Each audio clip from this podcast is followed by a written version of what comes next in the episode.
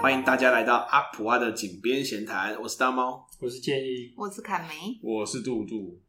然后就前几天有一个网络事件，是说中一中他们的那个校庆有一个学生的摊位，他们卖的是可能是饮料或等等这些商品，可是他们的店名取的就颇有争议性，就是有这个说出来羞辱原住民的疑虑，西 作为他们班的那个店名。Oh, oh. 然后它里面的菜单也都很不妙，反正就是有什么粗草啊，还有什么就是之类的。然后重点是学校当时也都没有觉得怎么样，然后这也是他们班级就是共同决定要这么做。结果校庆网宣一发，FB 立刻炸掉了。然后总之后续的延上某部分是说，好像班上有同学在就是类似匿名的方式，就是反正在对呛啊，然后就呛说社会大众就是。拿就是过过度审视这个高中生的创意，还有什么就是反正就是类似这样，然后然后但是蛮不妙的是，好像从校方一直到班上，就是老师到班上，其实好像都没有很认真的觉得这是一个很大的议题，但是各大的那个就是原住民粉砖或者是组织都有出来谴责，然后他们其实很生气。两天前的，对吧？哦，还有一个是说有一些真的也很不妙的。po 文就自以为很有趣吧，例如说原住民不是有考试加分嘛，嗯、所以他们好像还要写什么什么什么谁谁谁谁如果来选学生会长的话，那个计票是以及就是什么一点多少倍计，反正就是在讽刺说原住民有加分乘以一点三什么。但是我觉得那个其实有凸显一件事情是说，就像我们自己去带学生的时候，我有注意到这种歧视其实是源自于一种相对剥夺感去衍生出来，对吧、所以。我觉得其实大普遍的那种非原住民的学生，他们都有这种相对剥夺感。他们会有一种这些原住民可能是指他们的同学或同校的学生，他又没有什么受到什么损害，他又没有什么需要帮助，他凭什么获得这些？然后我觉得这整体创造一种对于整个原住民的年轻族群的敌意，甚至是鄙视，那就蛮遗憾的。总之这件事情。我没有特别额外去关注别的平台的资讯，但我还是有在 FB 上，就是每天 follow 一下。但我是觉得现在，我自己会觉得现在这种歧视的议题啊，有些就有一点，我反而是觉得有些团体好像过于敏感，或是过于夸大，或或是像不管是女权主义或者什么东西，就像那个霍格华兹一直要被抵制，就是 J.K. 罗琳的东西要被抵制这件事情。就他们讲好像很理所当然，可是就变成好像你只要不抵制，你就是你就是敌人。嗯，我觉得就跟那个阿查布尔刚刚说他那个朋友是一样的，他那个朋友就是你帮他讲话，你他只是只是讲自己的观点，然后他就开始被攻击到不行。我觉得他还是有可以一件一件分开来讨论，例如说表达观点跟趁表达观点的时候羞辱他人，这还是两回事。所以，如果我们先讲羞辱他人行不行的话，可能就要探讨的是，针对弱势族群的羞辱有没有比就是非弱势族群的羞辱还要更不行，或者是其实它就只是一个羞辱，所以羞辱一般人不行的程度，如果你羞辱的是弱势族群，其实没有比那个一般程度更应该被挞伐。那我自己的观点确实我会抱持着，我认为更应该被挞伐。我的理由就有点像说，举例来讲好了嘛，假设假设你是原住民，对。然后杜杜是一般就是没有什么弱势标签的人，嗯，那今天我羞辱杜杜说你这瘦皮猴，跟我羞辱说就是宁愿你这西，嗯，那这两个都在羞辱你们嘛，都是用你们身上某个特征来攻击你们嘛，嗯，那我羞辱你是西，有没有更应该被谴责？道德上就是更更错误啊？我的观点我认为是有的，而且原因是什么？就是说我们都是羞辱人，只是议题不一样，然后你觉得比较严重？嗯，因为我觉得。先扣除掉不敏感或者是不知道成造成的效果这个部分，就是假设人们知道自己的言语会带来什么效果的话，嗯、对于个人的羞辱，就是他个人身体特征的羞辱，我觉得那个是有一定程度的道德错误嘛。然后我觉得羞辱弱势群有一个额外的错误是，你对他的那个攻击可能带有更痛的效果，就就是有点像是说，嗯、今天呃有一个人他比较强壮，我揍他一拳，我用同样的力道揍一个就是。可能他的身体有先天的疾病，所以你这样揍他，可能就会骨折。嗯，我觉得后者确实是更可恶，而且就是更应该要去负担后续的那个赔偿与伤受他伤害的那个回复的。其实这个角度就是说，弱势族群他们的弱势其实有结构的因素。如果我们就是使用这个标签，或者是用这种方式攻击他的话，其实对你来讲就是个玩笑话的程度，甚至是小小的羞辱。可对我们来讲，那个受到的伤害其实是累积起来，对啊，那如果我们要从这个角度主张说，可是那个又不是我累积的，那个是历史，那个是政府累积的话，我觉得那就跟说你今天揍一个就是你揍他一拳他就会死掉的人，你主张说，可是我是用一般力道打他，他今天身体这么虚弱又不是我的错，我觉得这个就就是这个主张并没有说服我。除非你真的事先完全不知道，但是这样的话，我们又会回到去探讨说，那无知有没有罪责？无知有没有要承担责任？我个人认为，如果这件事情你要付出的那个知觉，你要了解这件事情，其实是在一般人了解社会上的这些普世的价值与人类的普遍现况的范围里面的话，我会觉得人确实有义务要了解这个世界，就是不能单纯只是以哦，我不知道他们这么脆弱，或我不知道他们有这个议题，然后就是善意妄为。然后在事后再说自己不知道，我是觉得这还是有责任的。当然，这是我的观点。所以，如果有人觉得说没有啊，其实修路就是修路，其实修路弱弱势族群，不论是女性啊、原住民啊、黑人、白人啊，我觉得觉得没差的话，我其实是蛮好奇有没有可以说服我的观点。你觉得无知有没有罪？无知？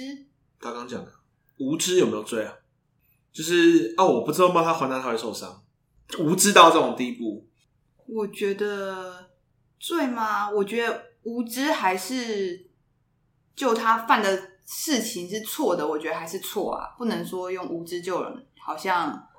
免责。对，就免责啊。对啊，应该要问一下，那你刚刚讲无知是无知本身，还是说我对这件事情无知不会使你可以脱罪？对啊，所以我讲的是这意思。所以你你讲比较偏向“无知者无罪”这句话不成立，对啊。并不是无知本身是种罪，反正就是哦，我原来我不知道偷钱是犯罪啊，那你偷钱还是犯罪，是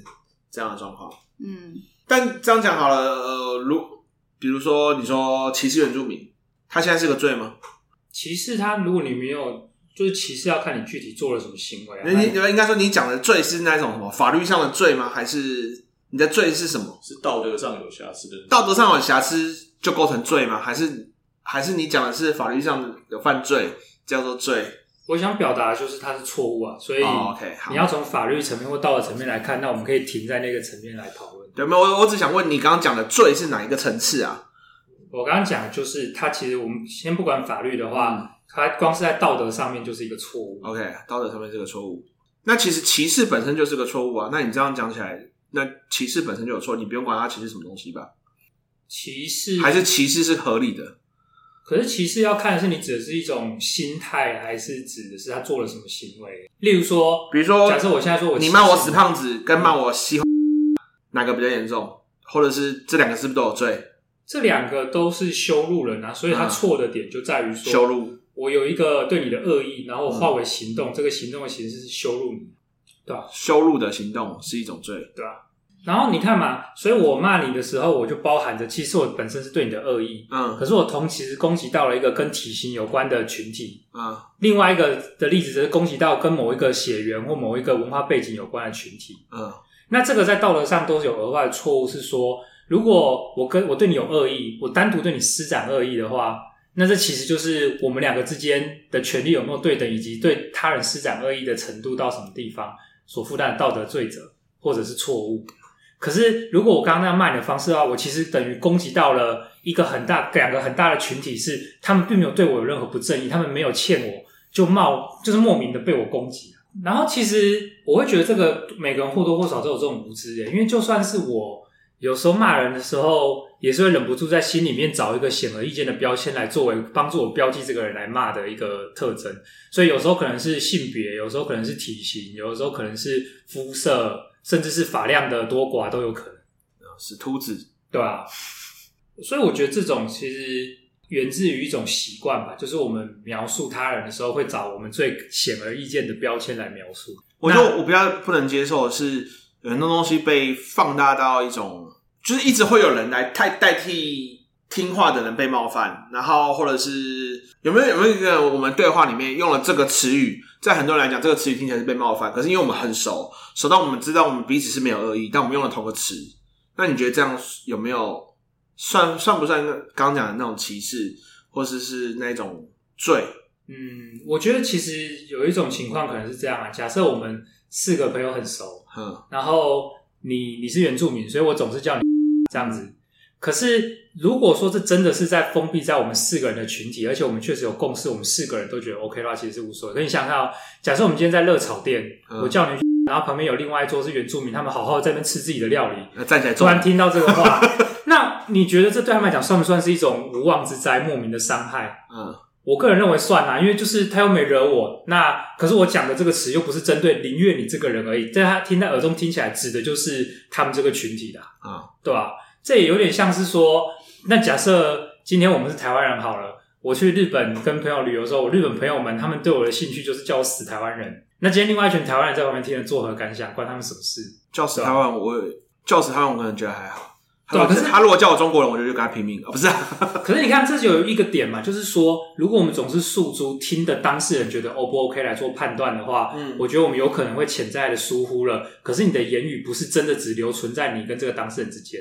当他被发表的时候，它就是一个有机会被别人听到的语言。当你这样讲，然后你的朋友也不纠正的时候，我们同时也在形塑一个潜在的规则，就是这样的语言是被接受的。你看，你看啊，所以假设今天我们有要求说不应该有这种语言的话，你跟你朋友还是可以开这个玩笑啊，只是你就不会在公众场合开这个玩笑。那我们确实潜在的避免了某些跟你无涉、根本就无辜的人，在这个公众场合就是莫名的被冒犯到，而且他可能还很难指正你哦，因为指正你，你就会说没有啊，我是在跟我朋友开玩笑啊。可是这个话语就是一直在刺他的耳朵，刺他的心。所以如果我们要主张公众场合这种说法仍然合理的话，我们就要找出一个道德上站得住脚的理由来说服大家说，没有这个人活该被刺。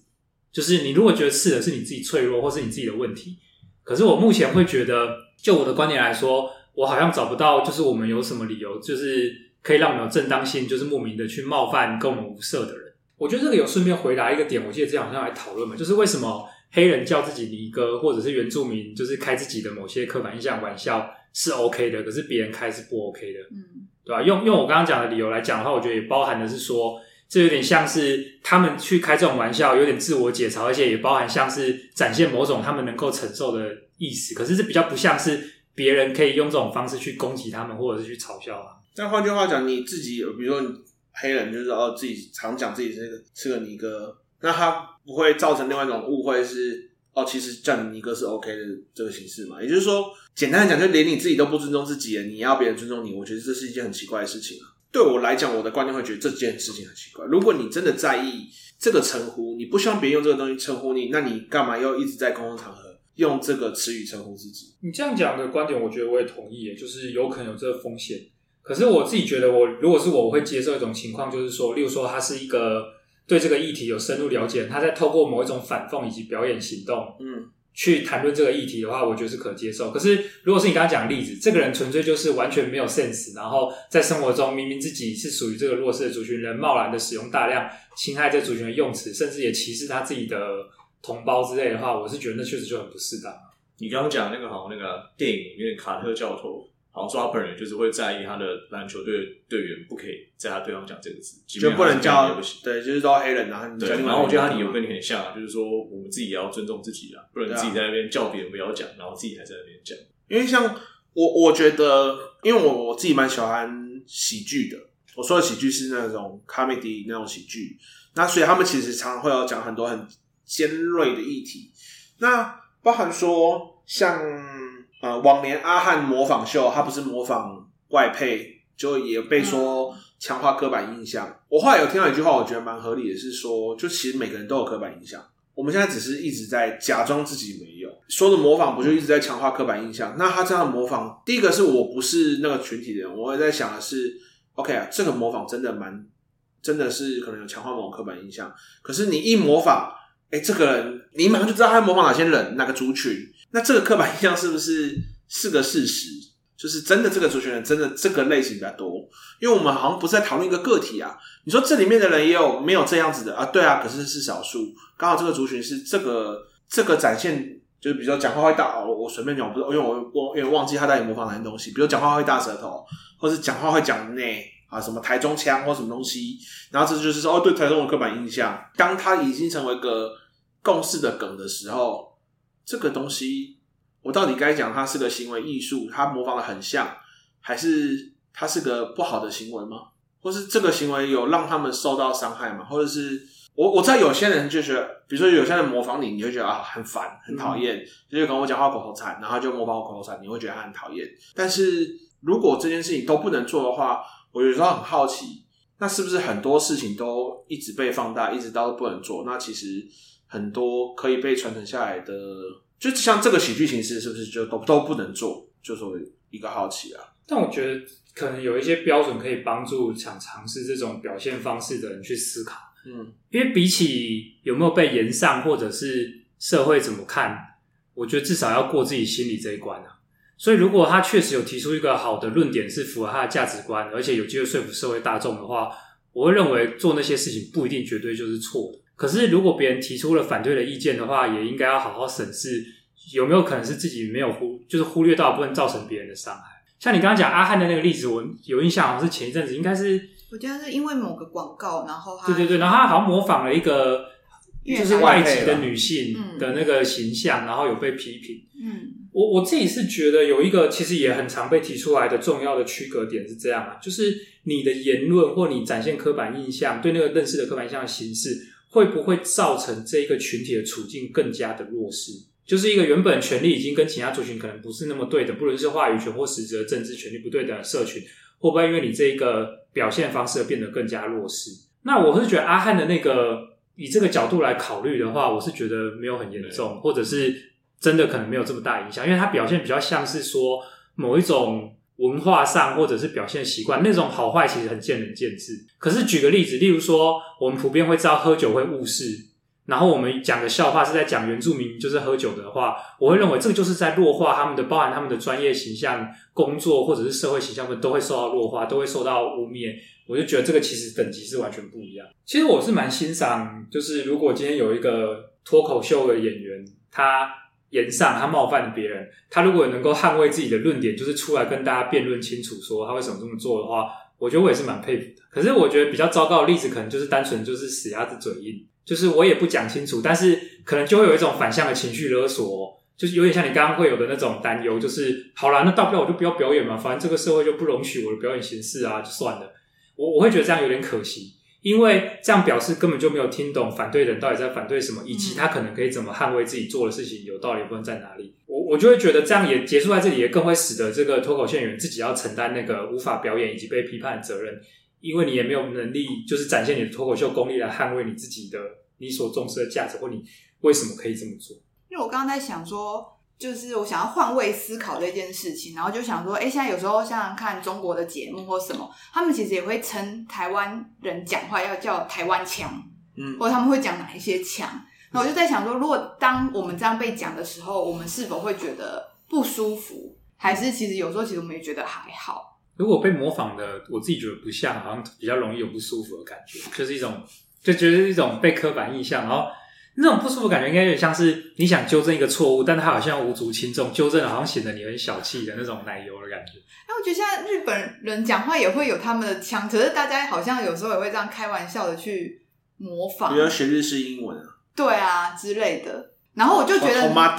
所以我觉得他们不会把 T 的音嘛，对不对？OK，继续，Sorry。我只是在想，那时候我们有时候好像不太会去言上或者是什么，有时候我们只是会可能觉得，哎，好像。一直拿这一点在讲别人，好像可能有点没礼貌，可能用这样的只会这样子，就是看听者会不会觉得不舒服。那有些人听了可能会最后讲没礼貌，可是好像不会到对于族整个族群是一种冒犯的那种状态。我刚刚只是在想说，哎，这样的差异到底在哪里？那我觉得可能就像你刚刚讲的，会不会让这个族族群的处境更困难？嗯，你刚刚讲这定义其实跟朱家安是一样的嘛？他在讲标签跟歧视的时候，他也提到一样的想法，嗯，不会让因为这是蛮主流的定义。嗯，不过其实有一点蛮有意思的，因为现在主流的观点可能会接受说，有点像是高墙跟鸡蛋那个比喻。今天如果你是一个有话语权的人，例例如说脱口秀主持人或者是一个名嘴好了，你今天把你的这个唇枪舌剑攻击那个高墙的话，社会会觉得这没什么。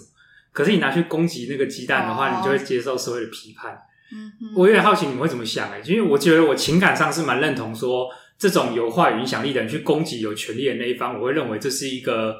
就可以做的事情，是一个平衡社会的势力，然后让有权利的人被检视的一个方式。可是我确实觉得，他们如果把它拿去攻击弱势的那一方，然后我觉得这是一种滥用。但我也可以理解，应该有人会觉得说，没有啊，攻击就是不对的，所以如果不能攻击的话，应该所有人的对象都不能被这样攻击，对啊，像举例来讲，可能看到名嘴或者是某些节目，例如说模仿川普啊，或者是以前那个台湾不是有那个全民大闷锅，其实都看得很爽，对吧、啊？可是像这种好像比较不会被跳出来批判说羞辱了这些政治人物或干嘛。嗯我觉得那个潜在是因为我们觉得政治人物比我们更有话语权，所以他们随时都可以为自己澄清，也更有实质的权利。可如果今天他这么是羞辱的路边的某一个无家者，然后表演他的样子，然后甚至羞辱一个精神病患干嘛，我们就会觉得很愤怒。但有时候我也会好奇说，那什么这样算是有削弱他的弱势吗？削弱他的族群，就是像早期报告班长都会有一个原住民嘛，然后他不是讲话都会有点倒装句，就是。报告那个班长的啦，然后你就一定要讲话要讲的啦。以前大家看就觉得哦很好笑，然后现在现在就会很多人去说哦这个人就加深原住民印象，甚至很多原住民我也不确定是不是原住民团体，搞不好是不是原住民团体，但是代替他被冒犯的人，就是说都是这个人害的，是他原住民的叛徒。因为包括乔乔瑟夫这次的事情也是嘛，他因为狗屎写手。也不是这次是很久，就是狗屎写手他被他他就是有个原住民笑话，然后是狗屎写手他的节目就是背后有人讲，你就照他的讲，他说你是原住民不应该，你应该拒绝去讲这段话才对。但他那时候就是演出了嘛，就他演出之后他就被演上。因为我自己的看法是，哎，我看到会去想他的脉络是什么，比如他讲的这些话啊，原住民都很爱喝酒了，他很爱喝酒，后面的背景是什么？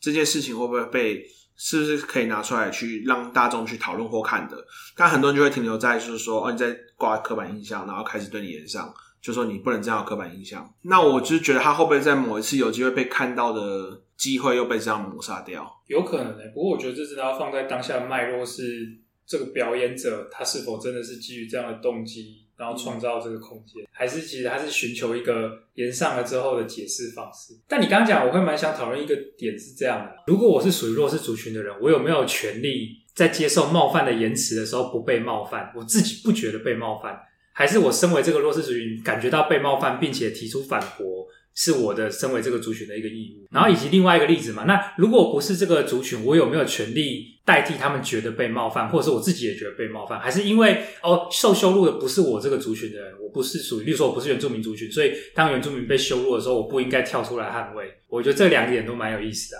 像我自己会觉得代替被冒犯那个我比较好回答，就是我认为人其实是有权利的，原因是因为。你并不是代替他被冒犯，而是那个冒犯到他的形式本身或那个内容本身，也有可能发生在你自己身上，只是今天刚好不是你。所以其实他反对的不是羞辱原住民，而是任何人的弱势条件被羞辱。我会认为那其实是有道理的。如果举一些大家更有感的例子，更极端，虽然不一样，可是大家可以用这方式想。假设今天有一个人要被杀掉了，可是他因为某些原因，我们不知道原因，他接受被这个人杀掉。我们其他人有没有权利阻止这个谋杀者，禁止他谋杀？我觉得还是有的，不论当事人是不是同意。可是我们反对的不是你杀掉这个人，我们反对的是杀人这件事情。如果你是讲说这种形式的话，我当然也也会接受啊。但只是我觉得有些事情就是该群体可能都还不一定会在意，但是你出来好像是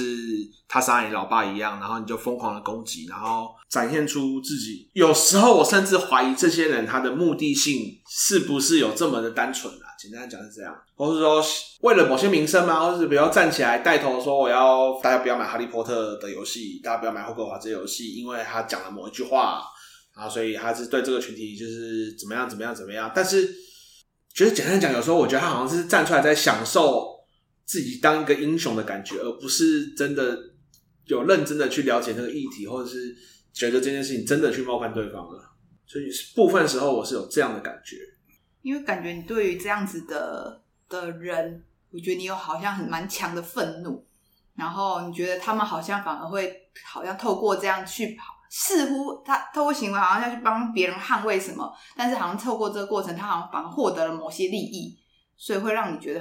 就是很看不惯这样的作为吗？因为简单来讲，我觉得很多人有这种煽动人心的技能或技巧，他比较像，就是其实本来可能人家没有愤怒的。还代替你愤怒，愤怒到最后说，那你都不会很愤怒吗？然后一直没很生气。对，像我刚刚又模仿某个人，然后我现在就是可能有也会演上我说，你怎么可以学他讲话？他讲话就是台湾国语啊，只就是这样不行吗？然后我就会觉得，哎、不是，那不是台湾国语，反正就是口齿不清。他就是变成可能，比如说你，我帮你这个族群，就是你这族群可能有人就是模仿你某些你觉得还好的，比如说像你刚刚讲台湾腔，我觉得台湾腔还好，就突然有个人站起来就说。哎、欸，他取笑你，这台湾腔什么，根本就没有这样子啊，乱七八糟，然后就是一直煽动，然后煽动到最后，你会觉得，哎、欸，干，好像我应该生气，然后你就最后就聚集起来，然后去挞伐那个人。那我就是这时候就觉得，干弱势族群是不是相反的？就是反过来变成其实他才是弱势，然后他被围攻、被延上，然后到最后怎么样？嗯，对。所以我就觉得这件事情有时候会让人很，就我看久当然会觉得我蛮疑惑，然后当然也会蛮不爽的。然后当然这里面他可能就会呃获得一些，比如说他就是什么捍卫什么东西的捍卫女权的大将军啊。那我我觉得这个是有可能存在这种情况，就是某个人透过操作某些议题获得个人的名声或利益的好处。嗯，可是如果是这样的话，我反而觉得。就是你刚刚讲到的嘛，弱势处境相反的，就是因此而被反过来反而被延上的那一方，我自己会觉得，如果是我的话，我可能会更倾向，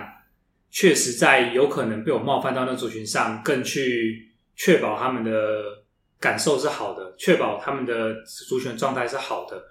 然后避免把我反对的，或者是我认为在操作这个议题，然后赚取自己名声的那一方，跟这个弱势族群绑在一起。因为你刚刚讲，举例讲，你刚刚讲霍格华兹那个例子好了。就会变成有些人因为讨厌，就是抵制霍格华兹的那个社群，而选择好，那我就买爆它。类似像这种有一种，我觉得算是一种报复消费的心态。好了，我是觉得这个心态本身有点可怕，会有点危险。原因是因为那个社群是否真的可以代表他们最背后的那个弱势的群体？我觉得这可能也可以分开来看待。不是所有的那些群体的人都像那些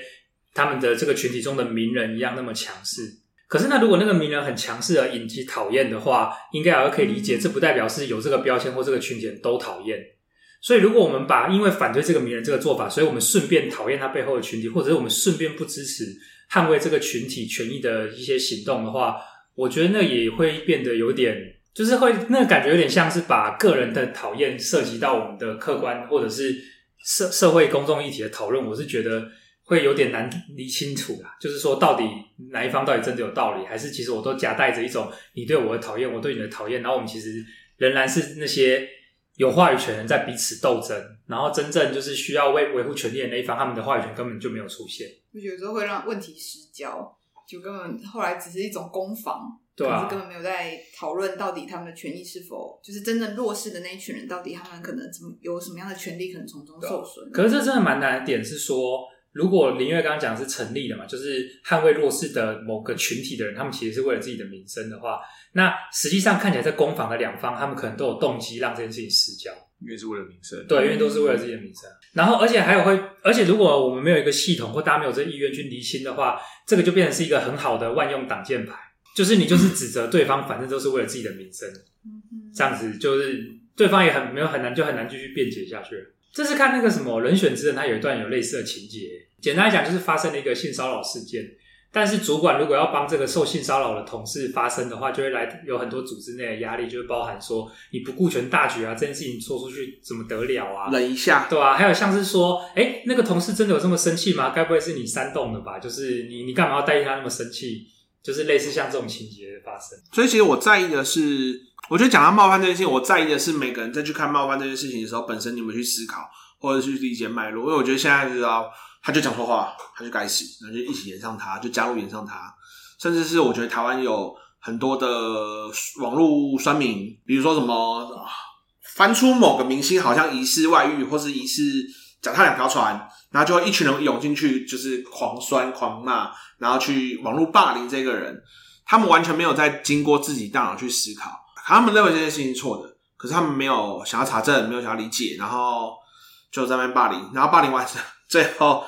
翻案了。就之前就有那种翻案了，然后去求对方删自己留言，找不到自己留言，去求对方删，很怕被告，因为对方已经有扬言要说是说，就是这些留言的，那我就之后会诉诸法律嘛。对啊，那我就想说，早知如此，何必当初？可那你讨厌的是这些人不查证，还是如果这件事是真的呢？那你？应该说，我第一个我最讨厌的是能够去煽动别人的人。嗯，那他也真的因为自己的利益或者是某些恶意，他去煽动别人，这是我心目中最讨厌的一个嘛。嗯、那第二个就是这些太容易被煽动的人，又不查证，哎、欸，又不查证，又被煽动，然后又或者这些人其实平常也根本就不关注这类的议题，比如说我从来就不关注原住民议题，然后突然这个哦哦好好，大家都在骂这个什么原住民的野上事件，我要去骂一下，然后表示自己是好像平常就很关注各种议题。因为像我就很直接嘛，我之前跟你讲说哦那个什么议题我不熟，我不会跟你说哦，对我觉得他就是就是站在好像是数量多多的这一方，或是正义 看似正义的这一方，所以我最讨厌第一个就是纯煽动的嘛，第二个就是没有大脑的人，就是如果。真的要我讲，我会觉得无知是一种罪。但我说的无知，不是说你没有这个知识，而是你没有学习到你什么时候该用一下你的脑子。那我觉得这是一种罪。我有时候其实会觉得，看刚刚那些事件，就是说，哎，好像某某人、某些人出来代替弱势的族群发言，只是我都会就想说，我觉得好像在整个世界上，我觉得我其实没有去听到真正弱势族群他们人到底怎么想这件事情。有时候看新闻，我都会看，比如说到底这是谁谁谁出来讲，然后我就会想说，嗯，那他的话真的有代表性吗？他自己本身是这个身份吗？或是怎么样？我觉得有时候其实反而没有，可能在一篇新闻里面报道里面，其实我觉得反而我会很好奇，就是那到底有没有人真的去关心这一群人是怎么想的？所以其实这种言上事件，我觉得反映一个让人忧心的点，就是说。不论这个议某个特定议题上谁比较站得住脚，谁比较是做错事的那一方，我我觉得整个台湾，哎、欸，其实霍格华兹事件好像也反映，所以可能不止台湾。就是说，我觉得世界有一个主流的文化的价值观是这样的，就是惩罚做错事的，惩罚他人。所以包含言上，或者是包含就是霍格华兹的抵制，它都是一一种。我们是群体，我们形成一种群体力量之后，我们就是人民的法锤，我们要锤死那些犯错的可恨的敌人的那种感觉。然后这个现象会一直转换，就是不论今天是哪一方，都有可能会成为这个法锤。是今天我弱了就被你锤爆，但是我突然在某个地方翻案了，或者是我的气势在某个族群加入之后变强，我就锤爆你。然后所以整个社会都是在那边就是要锤死对方的状态。嗯，我是觉得这其实是我最忧心的，就是。我们不是以一种我们想要搞清楚这件事的角度来讨论，我们是在确认，就是我们是判官，然后到底最后要判哪一边死掉的那种。嗯，所以老实说，我觉得有时候看就是脸书上的某些文章，在探讨关于像女权啊，或者是关于像这个这次的这种原住民的议题等等的，我都觉得我其实都很可以理解，也听得懂那些，就可以认可那些核心说，就是为什么这样不应该，然后为什么我们社会要行做更友善少数族群的环境。可是确实，像林月刚刚有提到，我有时候也会就是震撼于那个某些意见领袖他们所展现出的一种，就是反正你不抱持这个价值观，这个是进步价值里面抱持的，你们真的是罪该万死，然后就展现一种更高张的敌意的态度，我其实是蛮忧心的。嗯，因为我我自己的观点会觉得，以结果来看的话，那并没有创造出这个族群更加的利益，或者是改为这个改善环境是带来正面效果。可我也同意说。这个有点难以一种就不不太可能去直接指责这种说法，因为直接指责这种说法就变成是这样哦？难道我们作为弱势，就是连表的捍卫自己的意见，用比较强硬的手法表达自己意见都不行吗？你们这些人就是太过相愿了，两面都想讨好什么之类的，可能会被这样说了。那我自己很清楚知道，不是相愿，不是两面都好，而是说，就像非暴力沟通讲的吧，就不论你是不是真的有道理的，那总归来讲是从你的角度去认识的道理。如果你一开始就抱持一个。你是对的，他人是错的立场的话，其实那不是沟通的方式，那其实是辩论的方式，或者是透过话语去压倒对方的方式。所以我觉得这个是蛮可惜，就是有时候我认同价值观的那一方，他们其实并没有想要真的创造一个对话理解环境，他们想要的是，因为我们是对的，所以这个世界快给我改变，不然这个世界就是烂的那种，令人觉得遗憾的状态。因为我觉得应该是刚好看了那个查波尔那一集，好像。你只要不是在我的队列里面，甚至你本来还认为你本来应该是我这个队伍，就是你跨性别者嘛，应该是我们跨性别者 LGBTQ 这个这个环境的人，你就是应该要跟我们一样的价值观、一样的观点，你不能去帮对手讲任何话，而、不是对手，就是你不能突然跳出来，好像用一个客观立场，用你自己的观点去来讲任何话。那时候，我就觉得好像又塑造了某种怪物的感觉。啊，现在还有就是有一个类似像免死金牌，因为他今天好好像大家又帮这个族群贴上某个标签之后，突然他讲这些议题都应该要顺着他去，那我就觉得这个是另外一个我会觉得可怕的地方。我还要想到有一个点可能可以放进来讲，就是讲正当性这件事情，一个做法如果要更有正当性的话，有时候会有个特征是，如果这个做法会有，例如说像伤害他人的生命或财产的疑虑的时候，要仍然保持正当性的有一个特点就是，除此之外，为了追求那个我们共同想要的目标之外，别无他法。所以举举个例子哦，假设喜剧演员要主张说，我用某一个冒犯到他人的形式来抛出某个议题，使得大家更看重的话。如果这个演员有确实有整理过，且他可以主张说，除了这个方式，没有更好的方式，例如说更让人家可以重视、更凸显这个效果。他有去衡量对别人的冒犯或伤害的话，其实我是觉得相对来讲，在理性的人眼中，这是相对站得住脚的。但是反过头来讲，也有可能会更受批判，就是说，明明有一个更简洁的表达方式，可能也好笑，然后不用冒犯这群人，你却选择了就是反正就是要冒犯这群人的话，那被批判或言上，我是觉得。那就真的自己再想想到底要怎么解释。但我觉得冒不冒犯其实根本就没有人知道，因为你在讲出来之前，没有人知道这件事情是冒犯还是不冒犯，还是你觉得还好啊？哦，如果如果你是从这角度来讲，那我觉得这可能会有点考验到某些社会的职能，就是你有没有办法去先事先同理跟预测这个话语对他人来讲心里面会造成什么影响？嗯，这个层真的需要一点经验跟某种社会的浸泡。而且好像有一些身心疾病，确实先天会导致这个理解的困难，所以我觉得如果有这种背景的话，其实真的在参与社会的时候，就会需要更多的协助，然后可能也会需要自己更加的注意。最近有一个跟这个有小相关的例子，是受到抵制的是那个、啊《地平线》这个游戏，嗯，就是它的最新 DLC 里面有那个女童的情节，就是女主角她就是有犯这种情节，然后也是评分被打很低，然后大受抵制。我觉得这个。这个风潮有跟迪士尼最近不是也会把那个小美小美人小美人鱼，然后还有另外后面一部是那个小飞侠，就是在主角的那个人种上，他有做了一些调整，然后也都大受批评。就是有感觉到一股就是对于政治正确这个概念极度恶心的一股力量的汇集起来。可是我自己看，我也是觉得有点遗憾，因为我觉得政治正确这个词可能并没有被很好的。理解跟讨论，所以单纯的你做了某一些好像顾及其他族群的做法，就直接被套上一个哦，反正这就是政治正确，然后就就直接带过去。我是觉得有点遗憾。我我的确这件事情，我会觉得这件事情也会让我觉得很疲累啊，就是硬要去改迎合某些群体嘛，或是其实我觉得就我认知，就是就我认知的一般平常他们在用的政治正确的概念，所以我就用政治正确这个词了。对啊，就是为了政治正确，然后去改这些东西，或者是呃，硬要套女童，硬要放入一个什么女童的情节、男童的情节，它不会很扼杀艺术嘛？第二个是，那你干嘛要用人做？你就自己写个剧本，为什么一定要去魔改别人的剧本？因为我其实觉得魔改不是不行，但是如果你魔改又只是这个魔改部分只是为了迎合某些人，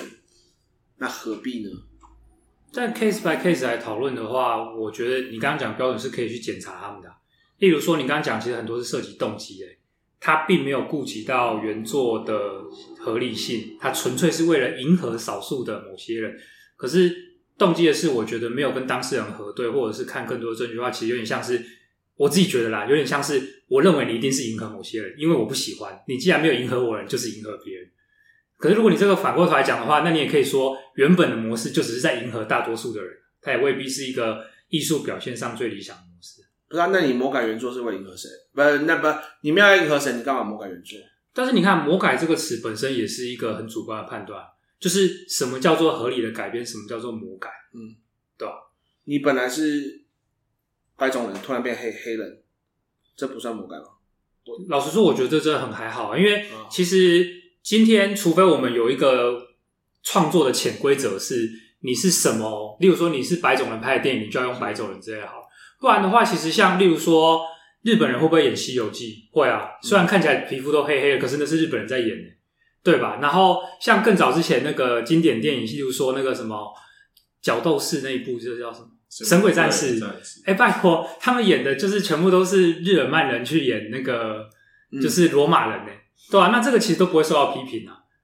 可是，那今天如果今天只是因为黑人看起来比较明显嘛，所以黑人如果演神鬼战士，我们就会说这很不合理嘛。那那等于是说，我们过往接受的那些不合理，只是因为比较迎合我们的文化，我们就接受了。例如说，为什么神鬼战士讲的是英文？为什么是这个？不神鬼战士吧？不止啊，就是喜欢片讲都是英文，对啊，就是就是就是这都是不符合写实的地方。可是为什么我们愿意接受？我觉得其实说穿了有一个核心，因为这种不合现实的地方让我觉得舒服，我就接受。可如果你今天不合现实的地方让我觉得不舒服，那我就觉得这是一个魔改，我就不接受。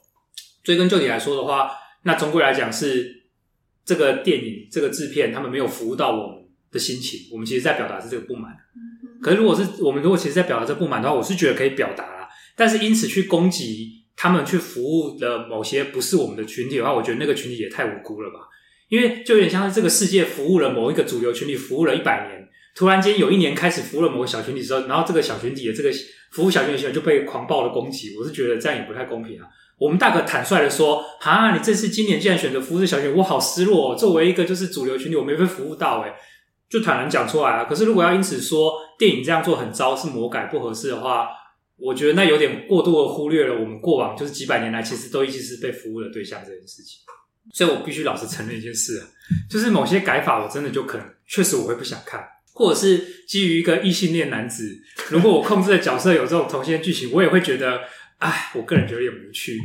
可是我自己的界限就是说，那我不要玩嘛，或者是这一段我就是看的比较快嘛，我觉得都是我自己的自由。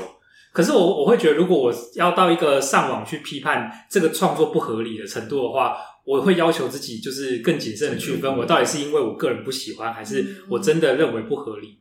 就是我会避免说，甚至我会因因为考虑到。不是我的这种性倾向的立场，我会避免，就是甚至会更严格的是说，其实我好像有更多的证据，觉得他们这里创作不太合理了，我也会倾向那就算了，先不讲，因为考量到长久历史以来的各种服务我的不合理，我都没有去讲了。那为了这个小小的服务他人不合理，我就要去讲的话，我会觉得自己有点霸道啊。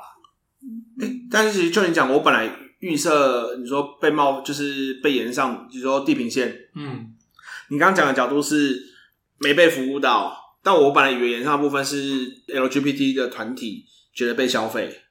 是哦。但其实我不知道延上是哪一边呢？我看到的很多就是给游戏不好的，就给负评的，其实是针对说被硬塞了一段就是女童的剧情。但硬啊硬塞一段有，你觉得硬塞一段是你本来应该被服务，就是我希望看到异性恋剧情也没看到。但我的理解是，被硬塞一段剧情，感觉好像是硬要去消费我们，我们没有想要被这样消费。我好像没有看到这个说法，但有可能有，对吧？不过那时候我有看到朱家安的评论，他有举出一个，我觉得是蛮可以试着思考一下，这其实是需要一点逻辑的理解能力的。就是他举出的例子来佐证说，为什么这其实是针对性向，而不是针对剧情不合理。因为有人会说，给负评的原因是因为前面没有铺陈啊，然后突然间就变成女同志，他们觉得不合理。OK，对吧？啊，朱家安给的说法是这样的嘛？今天我们试着去想象说，他一样前面没有什么铺陈，可是突然塞进这个剧情这一段，是他跟某个男子恋爱了。嗯，那他朱家安的观点是说，他认为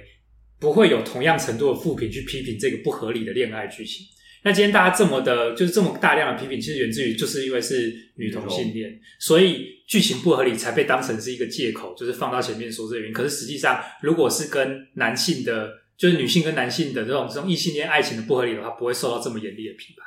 那我觉得这是合理的推断方式，因为当然你要需要验证的，就是如果我们确实有找到两个可以类别证明这样验证的话，所以这个蛮有意思是说，我们要察觉这种潜在的歧视其实不容易，因为我们会给自己一个理由是它剧情就真的不合理啊，然后来主张我们特别去批判一个跟我们性向相反的剧情，这个作为是合理。可是如果我们对比跟我们顺向的那些爱情剧情，然后也是不合理的。其实我们确实顶多就是浅浅的说一句：“哎，好突然哦。”然后不一定会这么的觉得说应该要把这个制作单位揍扁的这种感觉，也不应该揍扁吧？揍扁是一群比较激烈的人才有这种状况吧？就像其实从以前到现在，大家不是都会吐槽迪士尼的那个公主都出来看到男生都一见钟情，嗯，然后就要结婚了，然后一直到《冰雪奇缘》才有第一次他们自己吐槽自己，就是。Elsa 是吐槽他妹妹嘛？他，说：“你第一次见到人家，他就想跟人家结婚，还不错啊，这是种进步的展现。嗯”对，所以这部方面不是也是对这个剧情不合理的一个讽刺吗？我就觉得有时候它就是一个幽微的力道的掌握吧，小小的讲一句就当成是讽刺，可是抓的穷追猛打，其实难免就变成是展现出的是太太对于某些让我们感觉到不舒服的环节，其实没有没有机会好好讲，然后就以这种方式来去替自己抒发。可是，如果走到那一步，我觉得真的就是蛮让人忧心的是，因为像台湾好像还蛮接受同性恋的。可是如果我们对这种细节这么的穷追猛打的话，我觉得最后其实我们也跟反同团体的那种展现的样貌其实没有太大的区别了。可能中国来讲，不是要批判别人，而是就我自己也会去谨慎的考虑，在这过程当中我变成一个什么样的人。也许我只从我的角度我没有看出来，可是在别人眼中，我仍然是一个试图追求公正、试图创造大多数人可以幸福生活的价值的一个有为青年嘛？还是我不知不觉在别人眼中也变成一个掌握了某些话语权，然后在压迫着少数的人？嗯，刚刚这段有点没听懂啊，就是你说。台湾其实已经是蛮接受同性恋的这个部分，对啊，就是至少以我们这一代来讲嘛，啊啊、就是如果我们的同差不多年纪的人，他们要跟同才出柜的压力是比以前小很多。对啊，对啊。但我意思是说，假设同性已经变成我们这个世代共同可以接受的，嗯，那我们要小心。其实对上个世代来讲，也有一些可能是他们那个世代开始会共同接受，而同性恋还不是。嗯，所以我们现在在言辞中可能很拒绝的，或者是很排斥的某些群体，或服务他们的某些文化或作品，其实我们要小心，我们在这些人眼中或下一代眼中，哦、我们其实已经成为我们这一代人眼中的那些反同的群体。其实我们跟那群人其实差不多只是我们站在不同的角度，对因为我之前有看到有人在讲说，像你要你要要求上一代六现在五六十岁、六七十岁的人，他突然跟你一样，突然可以接受同性恋这件事情。可是那是因为我们的环境不一样，在他们那个时代，嗯、可能是什么当同性恋要被刷去烧掉的概念。嗯，他们受过这样的教育几十年，你突然跟他说你要开始学会接受，它不是一件容易的事情。但是其实思辨教育的好处就是让这些事情会稍微更容易一点，是你不是只是顺着你的同才以及文化习惯，而是你自己去考虑最重视的价值是什么？那到底是相违背的，还是是相顺从？嗯，我们今天就聊到这边了，就是谢谢大家收听阿婆阿井边闲谈。我是大猫，我是建议，我是凯梅，我是杜杜，拜拜，拜拜，拜拜。